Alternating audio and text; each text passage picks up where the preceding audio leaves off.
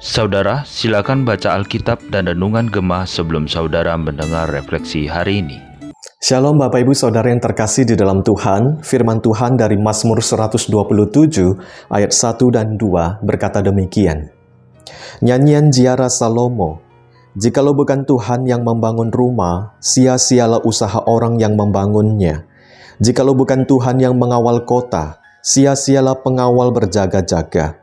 Sia-sialah kamu bangun pagi-pagi dan duduk-duduk sampai jauh malam, dan makan roti yang diperoleh dengan susah payah, sebab ia memberikannya kepada yang dicintainya pada waktu tidur. Amin. Mari kita berdoa. Bapa di surga, kami mengucap syukur untuk kasih karuniamu bagi kami. Terima kasih untuk kebaikanmu bagi kami sampai saat ini. Kami ingin merefleksikan firman-Mu di dalam kehidupan kami. Berkatilah kami, ya Tuhan. Mampukanlah kami juga untuk bisa menjadi pelaku firman Tuhan.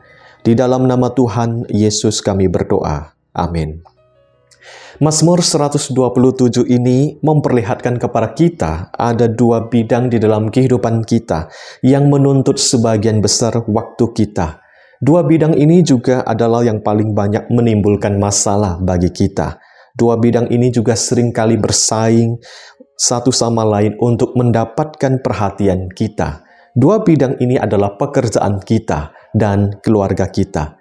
Begitu kita terlalu menekankan satu bidang ini, maka bidang yang lain akan terbengkalai. Jika kita terlalu sibuk bekerja, maka kita tidak punya waktu untuk keluarga dan keluarga kita akan terbengkalai. Mari kita memperhatikan ayat 1 dan ayat 2 ini. Mazmur ini tidak mengatakan bahwa kita jangan bekerja. Justru kita harus bekerja untuk bisa mendapatkan makanan. Tuhan tidak menentang manusia yang bekerja, dan kerja keras akan memuliakan Tuhan. Tetapi orang yang bekerja tanpa istirahat atau mengabaikan keluarga mungkin akan kurang mempercayai Tuhan yang sanggup menyediakan kebutuhan mereka. Bapak Ibu Saudara yang terkasih, kita semua membutuhkan keseimbangan antara kerja, istirahat, keluarga, dan kerohanian kita. Yang dipermasalahkan di sini adalah orang yang begitu gila kerja. Mereka bangun pagi-pagi bekerja, lalu mereka duduk-duduk sampai jauh malam, dan akhirnya makan roti yang diperoleh dengan susah payah. Sebagian orang tidak memiliki masalah saat ingin membeli rumah baru, tetapi bagi sebagian orang, punya rumah sendiri bisa sangat menguras energi. Suami dan istri harus bekerja giat begitu keras agar bisa mendapatkan uang yang cukup. Nah, di dalam proses mengumpulkan uang, mereka ini bisa saja mengabaikan pernikahan, mengabaikan keluarga mereka. Dan Tuhan tidak mau ini terjadi. Jika ini terjadi, maka akan menjadi sia-sia. Sia-sia, Bapak Ibu Saudara, kita memiliki rumah yang indah, tetapi pernikahan dan keluarga kita hancur. Tuhan juga peduli dengan keamanan kita. Tidak salah jika kita membangun sebuah kota yang aman. Tidak salah jika kita menyewa satpam. Tidak salah juga jika kita memasang CCTV. Tuhan juga mau kita merasa aman. Di dalam Perjanjian Lama, ada dua kejadian di mana Tuhan tidak memberikan keamanan kepada kota. Peristiwa yang pertama adalah peristiwa Menara Babel. Yang kedua adalah kota Sodom dan Gomora. Kenapa Tuhan tidak memberikan keamanan kepada mereka? Karena masyarakatnya begitu berbuat dosa, maka membangun kota dan memasang sistem keamanan akan menjadi sia-sia jika masyarakatnya hidup di dalam dosa.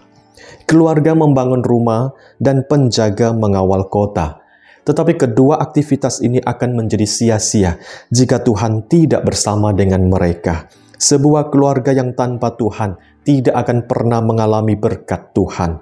Sebuah kota tanpa Tuhan akan menjadi rusak oleh karena kelakuan manusianya. Mari kita memperhatikan ayat kedua. Sebab ia memberikannya kepada yang dicintainya pada waktu tidur Bapak Ibu Saudara yang terkasih, orang yang gila kerja tidak memperhatikan waktu istirahat mereka. Orang yang gila kerja akan memperpanjang waktu kerja mereka. Waktu istirahat pun dipakai untuk bekerja. Waktu hari libur pun dipakai untuk bekerja. Ayat kedua berkata bahwa Tuhan memberikannya. Katanya di sini adalah roti atau makanan. Kepada siapa? Yaitu kepada orang yang dicintai Tuhan pada waktu tidur. Tuhan memberikan berkat kepada orang yang memperhatikan keseimbangan antara kerja dan istirahat. Ketika kita lelah bekerja dan sedang beristirahat, maka Tuhan mencurahkan berkatnya kepada kita. Saudara-saudara, bekerjalah dengan rajin, bekerjalah dengan jujur, dan perhatikanlah keseimbangan hidup antara bekerja, keluarga, dan istirahat. Dan lihatlah, Tuhan akan mencurahkan berkat-berkat ke dalam rumah tangga kita. Amin. Mari kita berdoa. Bapa di surga kami telah mendengarkan, merenungkan, merefleksikan firman-Mu bagi kami.